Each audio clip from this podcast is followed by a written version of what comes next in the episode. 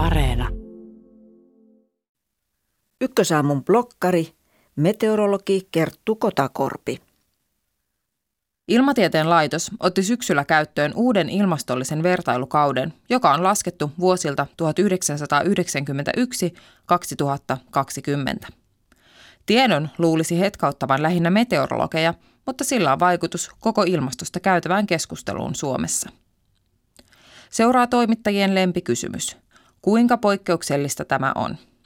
Meteorologi sanoo jonkun olevan poikkeuksellista vain, kun niin tapahtuu keskimäärin kerran 30 vuodessa tai harvemmin. Uusi 30 vuoden ajalta laskettu vertailukausi päivitetään 10 vuoden välein. Ilmastollisen vertailukauden ei ole tarkoitus korostaa muuttuvaa ilmastoa, vaan nimenomaan päinvastoin.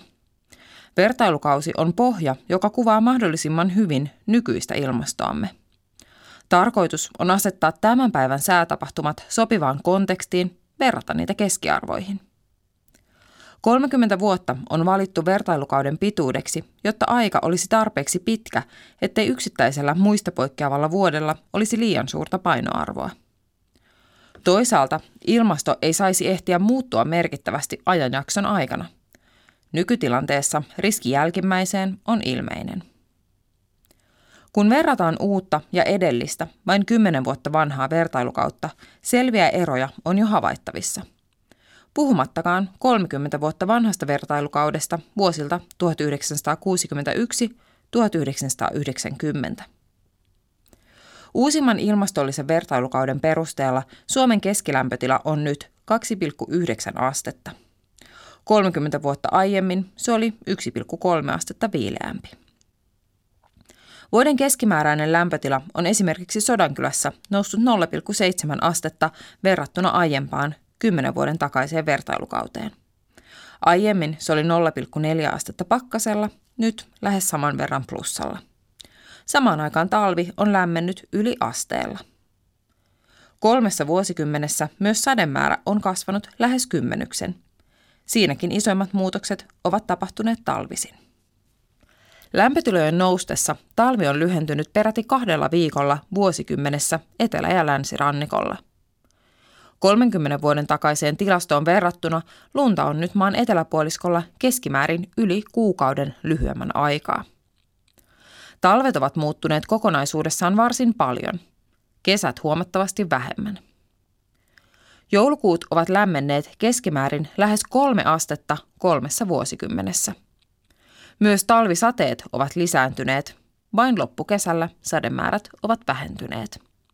Kesä ja samalla kasvukausi on pidentynyt yli viikon päivät. Samaan aikaan talvi on lyhentynyt maan etelä- ja länsiosassa kaksi viikkoa – enimmillään yli kuukauden.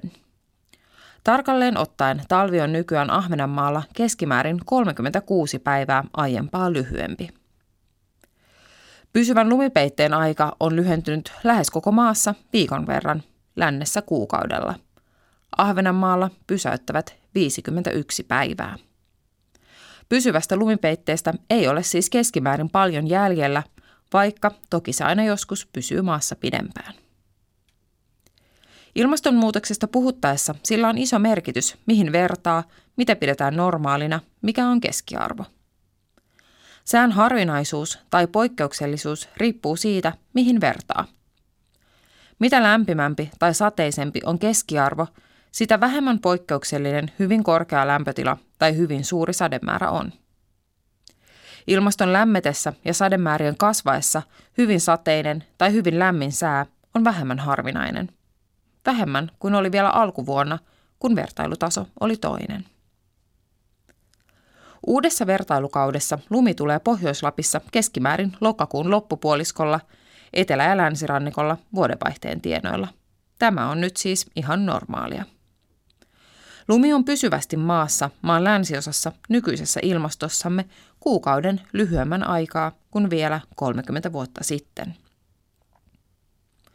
Nykyisessä ilmastossa ensimmäinen lumipeite on tähän aikaan vuodesta saatu keskimäärin jo lähes koko maassa, lounaisinta osaa lukuun ottamatta. 30 vuotta sitten jo pari viikkoa aiemmin. Kuka mahtaa arvata, miltä tilanne näyttää 10 tai 30 vuoden päästä? Aivan, vielä vähemmän lumiselta. Tulevaisuudessa ei taideta enää muistella, kuinka lapsena hiihdettiin kouluun, ainakaan eteläisessä ja läntisessä Suomessa.